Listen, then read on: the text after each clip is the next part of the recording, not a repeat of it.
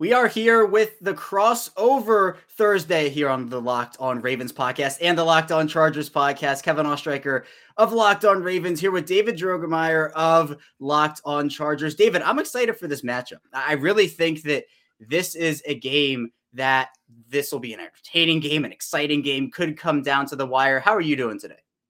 I'm doing phenomenal, and I could not agree more. Two of the most exciting quarterbacks in the NFL right now are going head to head on Sunday. Two four and one teams. Some really exciting football between both these teams. I could not be more pumped up to watch these two teams go at it on Sunday.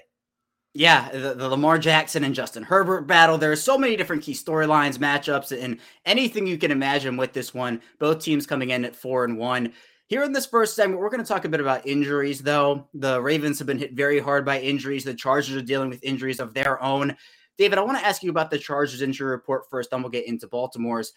What are the Chargers injury situation? Eh, what's that looking like right now? Because obviously the team has a healthy Derwin James after having a couple years without him. That's a re- very, very good sign Thank for God. this team. Right. But what are the other guys on this team looking like injury wise? Are there any key guys who are out or have been injured that Ravens fans should know about?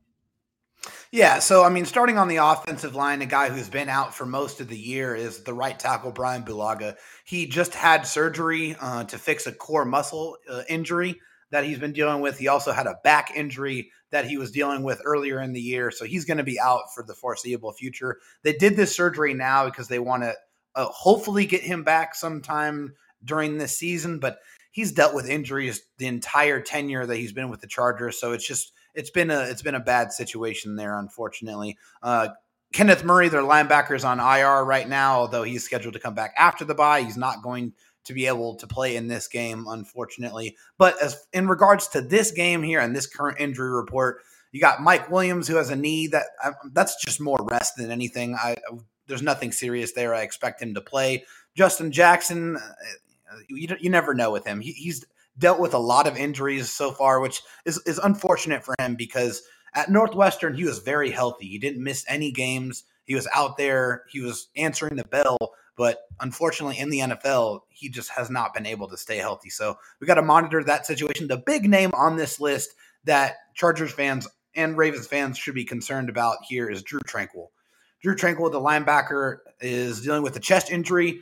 They don't know the extent of it, although they are confident that they don't have to put him on IR. But I would say the likelihood of him being available for this game on Sunday is probably very slim.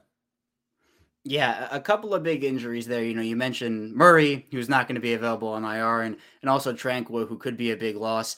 The Ravens, the story of the year has been injuries for this team so far. Losing J.K. Dobbins and Gus Edwards and Marcus Peters all before the year starts. They've been brutal with, without guys exactly for extended periods of time. Jimmy Smith, who has now returned, or Shaw Bateman, who's actually expected to return in this game. It feels like now it's not 100% confirmed yet, but it just kind of feels that way. The Ravens injury report for Wednesday, though, it was not as lengthy as we've seen, but also there are a few names to monitor definitely. DeShon Elliott limited with a quad injury. He didn't participate in both week four and week five. He was out for both those games. Seems like he could be nearing a return in week six. Geno Stone with a thigh injury, also a safety, limited participation. Not really sure what his status is, though. And Alejandro Villanueva, who's really important because of Ronnie Stanley, who we'll talk about throughout this entire show. Villanueva has an injury. He was also a limited participant. The guys who didn't practice, though, Pernell McPhee, he was just that, that was a rest day. He's that's not really a concern or anything. Ronnie Stanley, ankle injury, he's been out with that. And ever since week one, he came back and it was expected he was going to play at a high level, but he just was not there. He wasn't fully recovered, definitely. And they've been working with him to try to figure out what's the best course of action. He's not going to have surgery. He's going to try to let it rehab some more, but he didn't participate. And I wouldn't really be shocked if he didn't play in this one. Sammy Watkins, though, the other big name who might not be able to play in this one, the Ravens list him as having a thigh injury. It's been reported he has a hamstring injury. So a leg injury, I'll call it. He got injured in that Colts game. And I know the big thing with Sammy Watkins is he's injured every single year. It's like, oh, when's the annual Sammy Watkins injury coming? And it's unfortunate because Watkins is, a super talented player, has really helped this Ravens team throughout the first four weeks. And it's almost just like they're getting Bateman back, it seems like, but they're losing Watkins, it seems like, where we don't know if Bateman's going to be able to play. We don't know if Watkins is going to be able to play, but it almost feels like they're going to get one back and lose another. So that's definitely one thing to monitor. But David, going back to the Chargers and their injuries right now, you mentioned a couple of guys. Who do you think will have the biggest impact if they are unavailable to go? Is it Tranquill for you? And what's your reasoning behind it?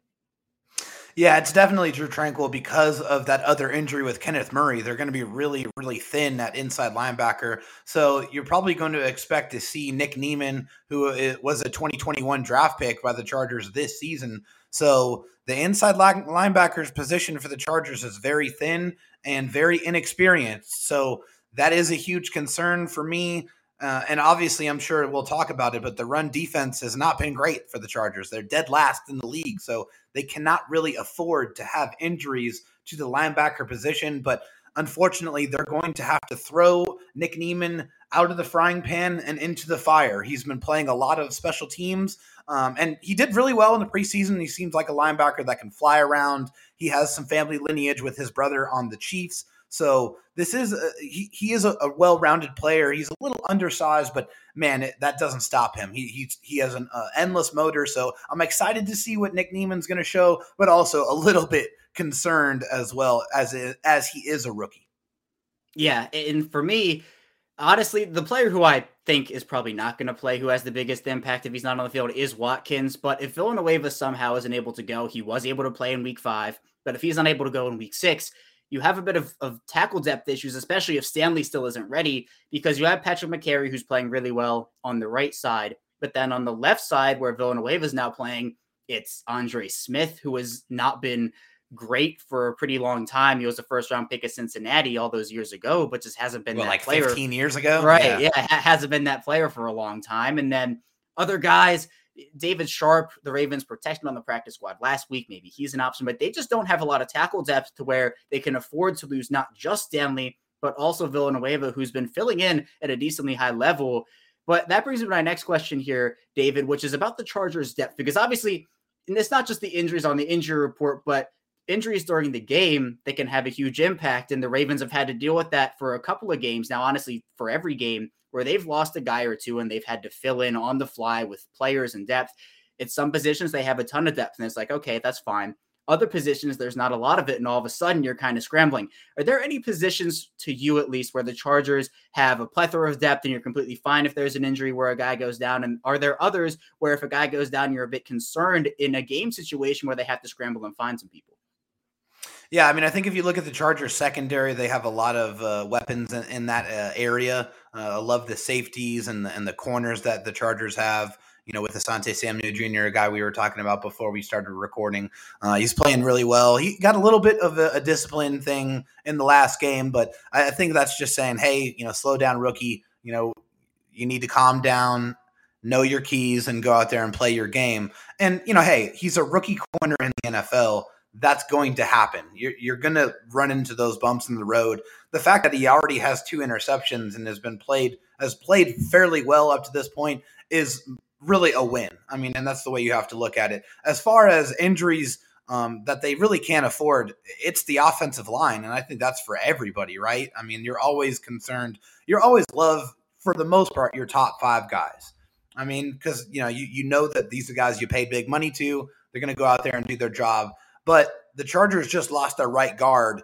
Oday Aboushi tore his ACL. He's going to be out for the year. Obviously, that's a, a killer injury. No one's really going to make it back for that, especially in the middle of the season. So they have Michael Schofield, who they've had with the Chargers before. So there's some familiarity there. Thank God. Which you know, if you if you know the NFL, relationships and familiarity between players and coaches is massive, and that's why you see a lot of players go back to coaches that they know and coaches that know them. So if another injury happens to the right guard position, they're going to probably have to throw a rookie out there and Brenden Jaimes, a fifth round pick, who is a you know bring your lunch pail to work type of guy. Is going to probably he'll get his job done. He doesn't do anything flashy or anything extremely well, but Brandon Staley just based off of listening to him talk, he doesn't really want to throw Brenden Jaimes out there quite yet. He doesn't feel like he's 100% ready to go. So if the Chargers sustain another injury in that avenue, it will be catastrophic.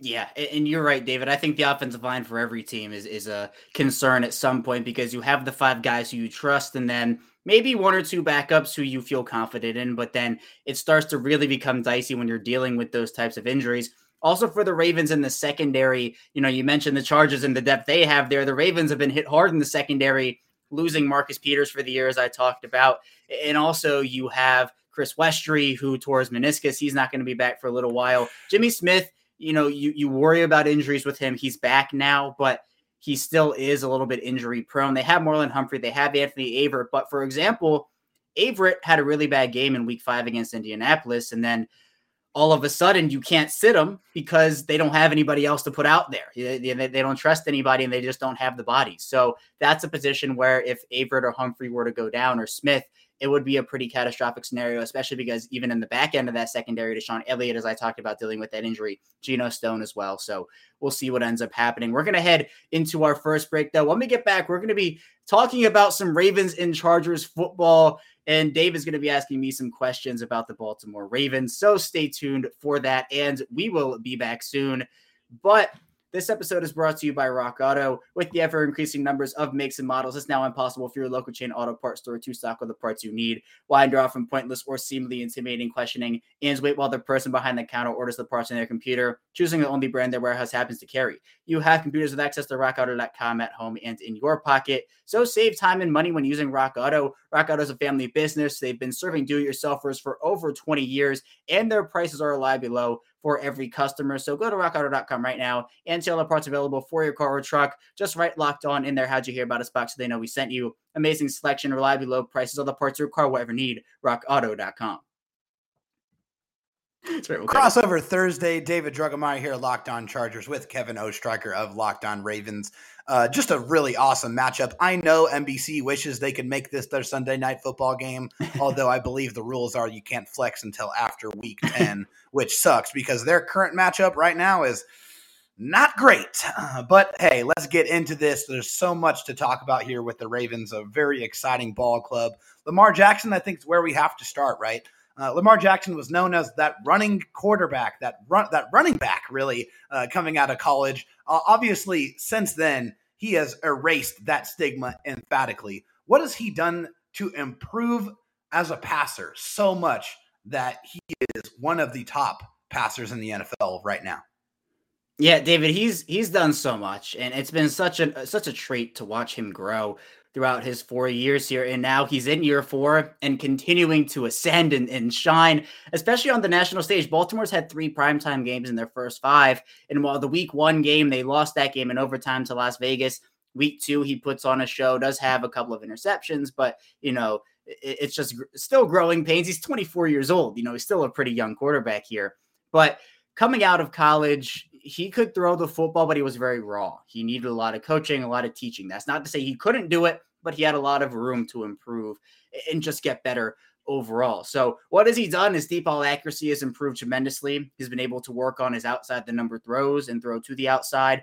But th- the mistakes that he makes have been pretty magnified throughout a lot of circles. I, I don't know what it is, but I know there there's a lot of positivity surrounding Lamar Jackson for sure, but also there's a ton of negativity and just people who can't believe that he's succeeding, don't want him to succeed, whatever it may be. But he's now putting up the numbers to prove to people that hey, this is not just a running quarterback and someone who can occasionally throw the football. This is someone who, you know, you've heard the the stigmas of all right, he can't win from behind and he can't throw. And if you force him to throw the ball, the opposing team wins the game. That's all that matters. But he's shown that week five against Indianapolis. I mean, literally 442 passing yards, a franchise record, just like unbelievable to the point where he is now eh, just absolutely putting the words of critics in their mouths. It's it's been amazing to watch him grow, and he still has a ton of room to improve as well. The deep ball accuracy, while it has improved, isn't completely there yet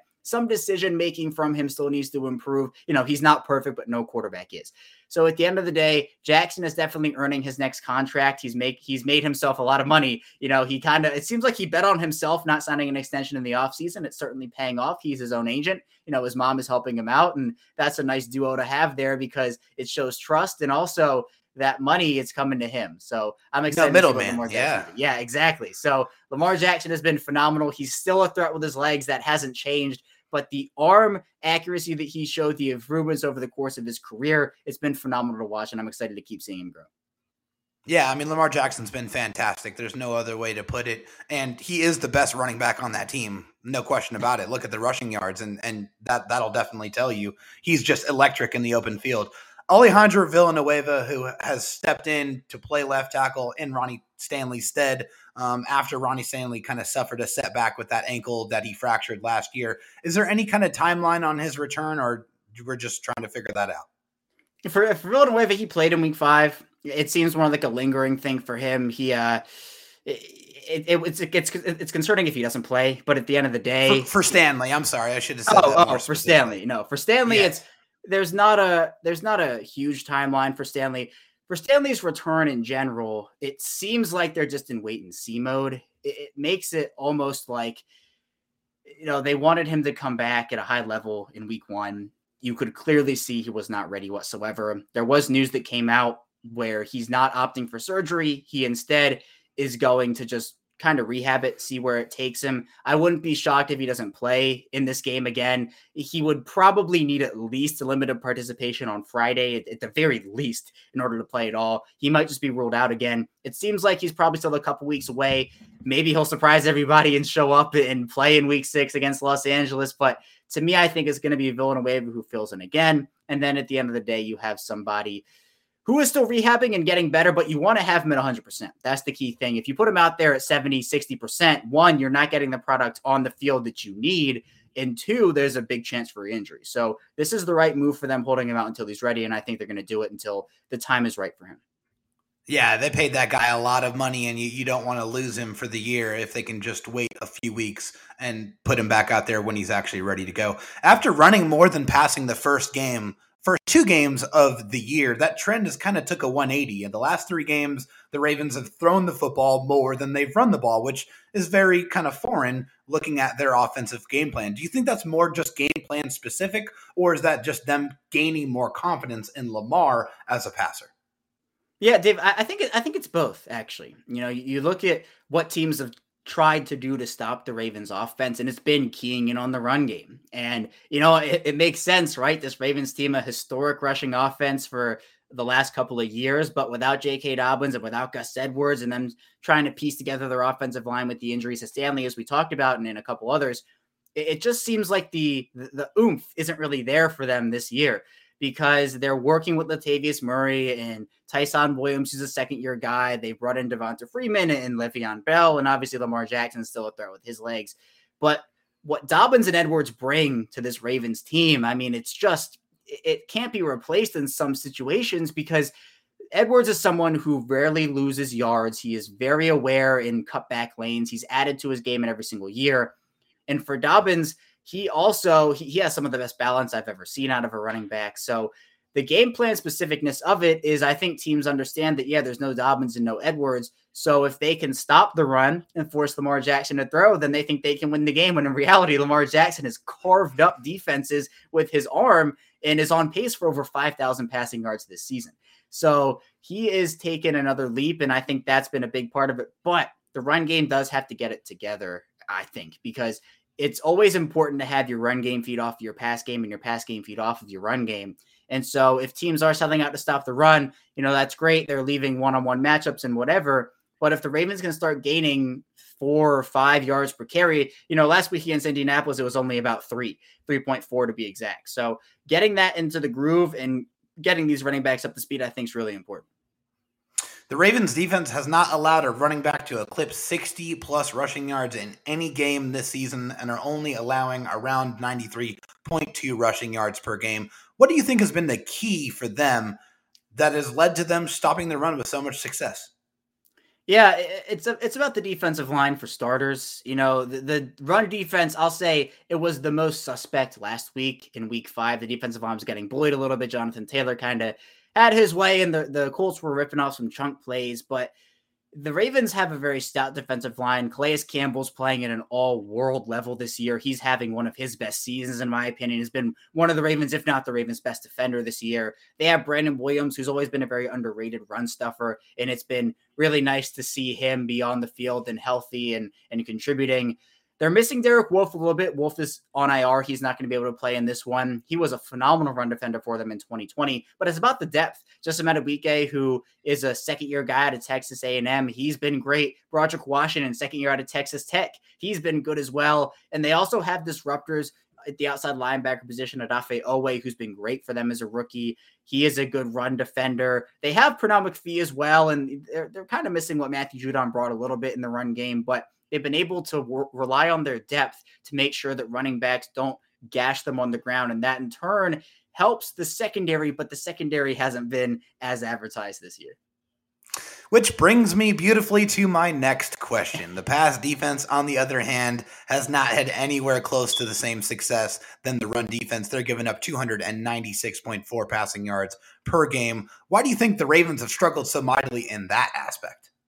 Yeah, I think it's really the loss of Marcus Peters. And I know it's kind of hard to pin it all on one guy, but Peters is somebody who is a vocal leader on this defense. His his game is just unlike any other. He has extremely high football IQ. He takes gambles. Sometimes they don't work, but sometimes they are just incredible and beautiful gambles that pay off in the biggest way. And so losing him so close to the regular season, this wasn't like the Ravens had a month or two to figure it out in the offseason, work with the preseason. Peters went down like 10 days before the regular season started. So they had to shuffle and work with guys and figure it all out. This was also when Jimmy Smith was still injured. Now, Anthony Averett has been phenomenal up until week five. Week five, he was not good. He, it seemed like he was getting mossed and everything was getting caught on every single target. But Marlon Humphrey still Marlon Humphrey. Chuck Clark's playing great football. Tavon Young seems to be back, and DeShon Elliott is somebody who also can make an impact.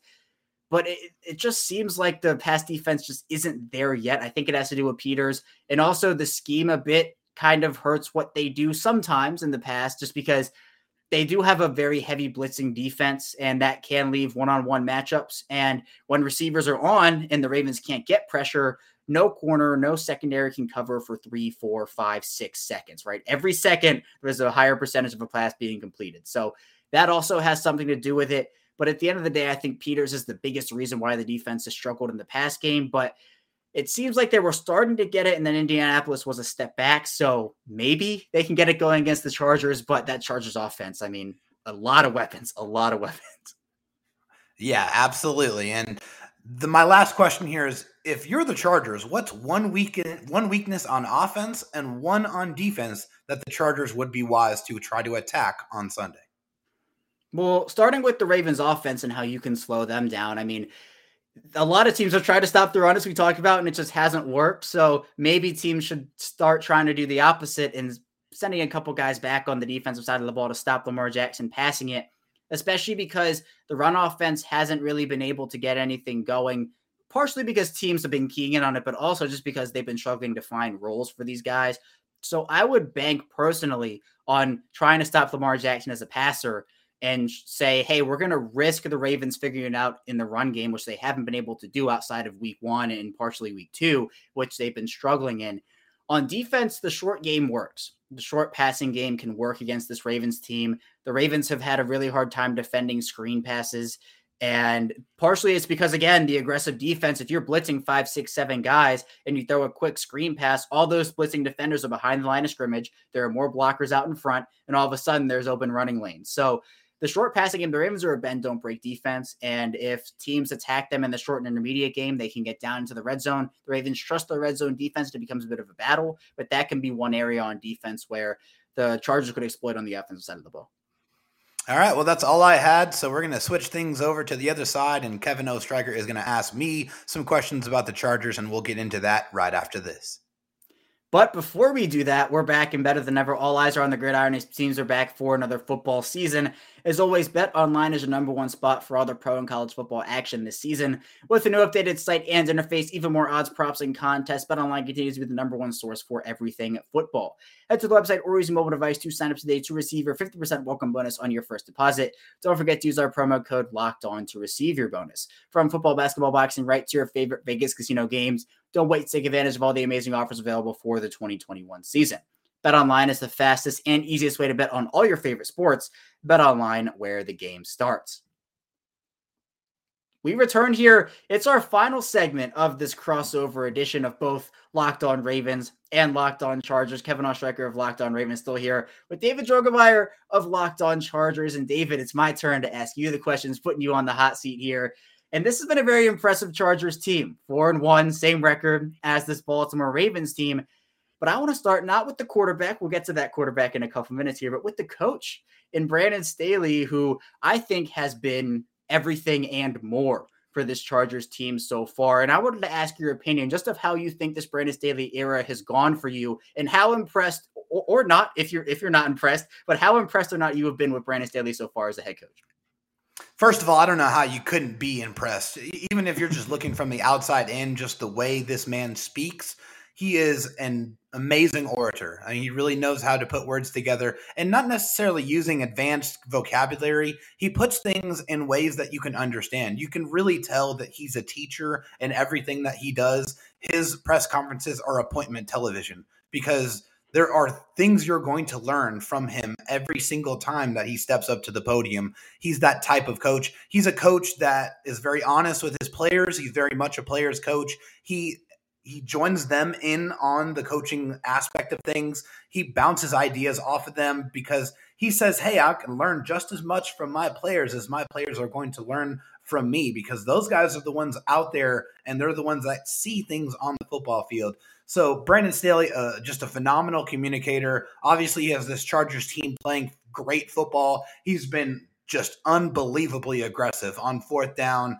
He has went for it set, uh, eight times and was successful seven of those times. And the only time they weren't successful is because it was a fake punt uh, where they tried to complete a pass, but Hunter Renfrow just made a phenomenal play and and smacked Tevaughn Campbell before he was able to get to the the first down line or actually catch the football. But uh, he's brought just that idea of analytics to the table, a great communicator, a relationships builder. Uh, he's been everything and more. The Chargers, and I think Chargers fans really feel like they have found their coach of the future. Yeah, it certainly seems that way to me, David. I've, I've been very impressed. Again, from the outside looking in here on this Chargers team, the, the clips that, pull, that pop up of him. I mean, you're right. He, he is somebody who it seems like he has a very good way with words and being a very nice communicator. But let's talk about that quarterback now and Mr. Justin Herbert, somebody who is having a phenomenal start to his sophomore season at the NFL level, completing 67.2% of his passes, 1,576 yards, 13 passing touchdowns, just three interceptions on top of it. This is a this is a star. Justin Herbert is a star at the NFL level, and he is continuing to grow. Was this the type of leap you were expecting from Herbert in year two?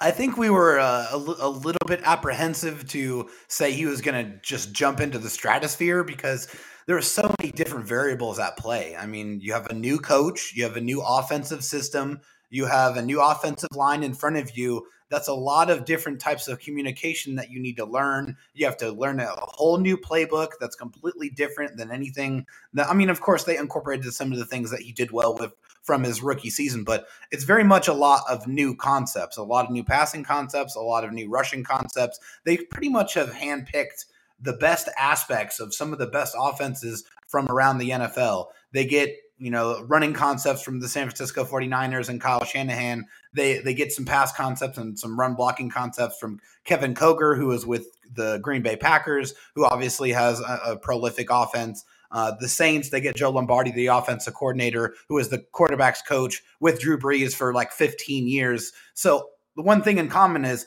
all of those offenses, all of those systems do things very, very well. So they kind of took this brainchild of all of these concepts and they mashed them and put them together and built this offense specifically for Justin Herbert. And Justin Herbert is blowing everyone away, just like his rookie season, where nobody expected him to come out of the, the gates firing and just breaking pretty much every QB statistical category record that there was out there.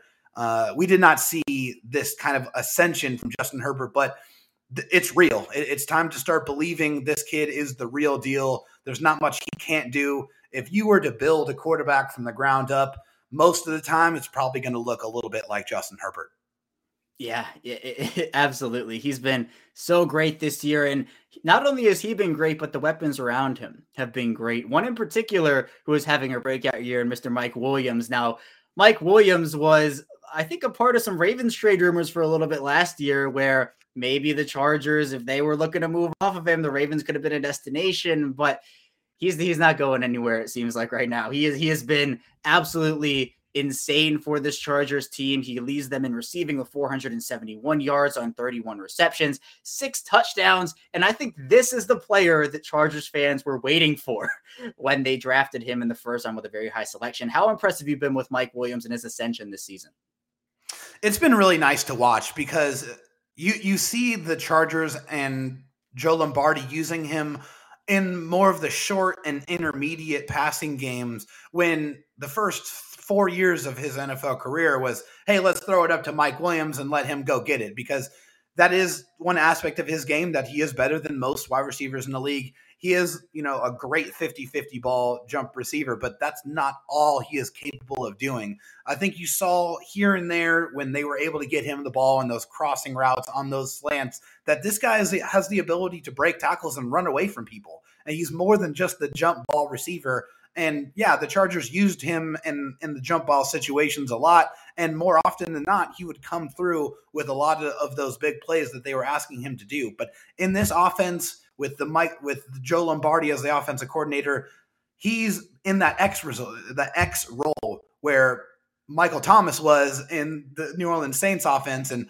Michael Thomas has 150 catches to his name in his career. And you know, when they asked him about it, uh, as far as Joe Lombardi is concerned about what his stats would look like, Mike Williams' stats would look like at the end of the year. He said, You're probably going to like what you see. And up to this point, that is so true. They're getting him the ball and that short and intermediate uh, aspects and throwing, sprinkling in some of those long bombs too, as you saw against the Browns in their previous game. But they're just giving him more opportunities to show what he's capable of doing, and he is taking advantage of all of them.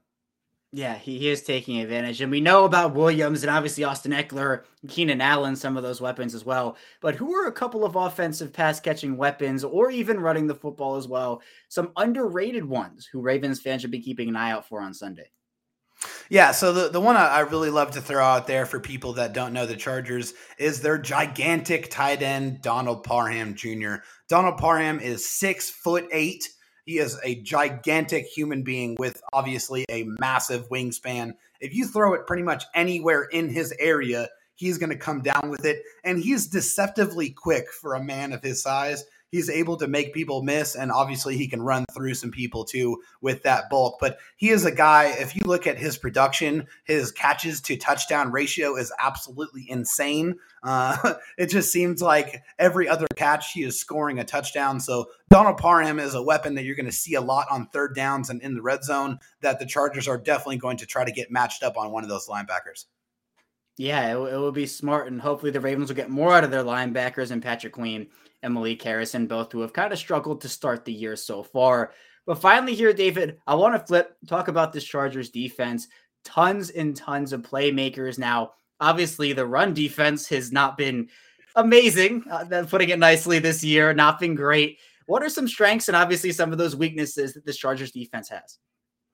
Yeah, so the, Chargers are very, very good against the pass. I, think that there, there's no real uh, deceptions about that out there. I think a lot of people know that Derwin James is back and he's the all world safety who can literally do anything that you ask him to do on the football field. Um, the Chargers have sorely missed his leadership um, and, and, that voice. I mean, he just he has a presence to him when you when he steps into the room. He's that guy that eyes are glued to him. He just people gravitate to him. He's a magnetic type of guy. Uh, the Chargers have sorely missed him, and he has been everywhere. He's played five different positions for the Chargers on defense. because he can handle all of those responsibilities. Obviously, you got Joey Bosa, the pass rusher, who is one of the best pass rushers in the NFL. Um, and he's doing some great things. The sack numbers aren't really there, but the pressures and the hurries are definitely there. He still has a pass win, win rate that's one of the best in the NFL. So those are a couple of superstars that Brand, that Brandon Staley likes to get put around the football, and they try to scheme that as much as they possibly can. Obviously, there's no secret that the Chargers' biggest deficiency or biggest issue is their run defense, and a lot of the times it's because they don't really they don't really care about their run defense as much as they don't want to keep they don't want guys to score but it's really similar to the ravens in the fact that they play that bend but don't break when you get into the red zone they really are going to start clamping down but i think it really just comes down to a talent issue on the defensive line they just don't have the bodies necessary to stop the run they do the best they can and they've shown some decent performances but it has not been good enough. And the Chargers have been ran all over to the tune of 150 plus rushing yards per game. They're dead last in the NFL. Obviously, if you want to move the ball in the Chargers, put it in the gut of a running back. Yeah, hopefully this could be the game where the Ravens get that running game on track for them, or maybe they could do it. But both two very exciting teams matching up in week six. That's all the questions I have, though, for you, David. So I think that's all we have today on this crossover. It was great talking with you. And really, I'm looking forward to, I think, a pretty phenomenal game here. Oh, there's no question about it. We're uh, in tune for some fireworks, and I can't wait to see how this one plays out. Yeah, absolutely. That's all that we have for you here today on both Locked On Ravens and Locked On Chargers. When we get back here tomorrow, we'll be back with our respective shows. So stay tuned for that, and we will see you tomorrow.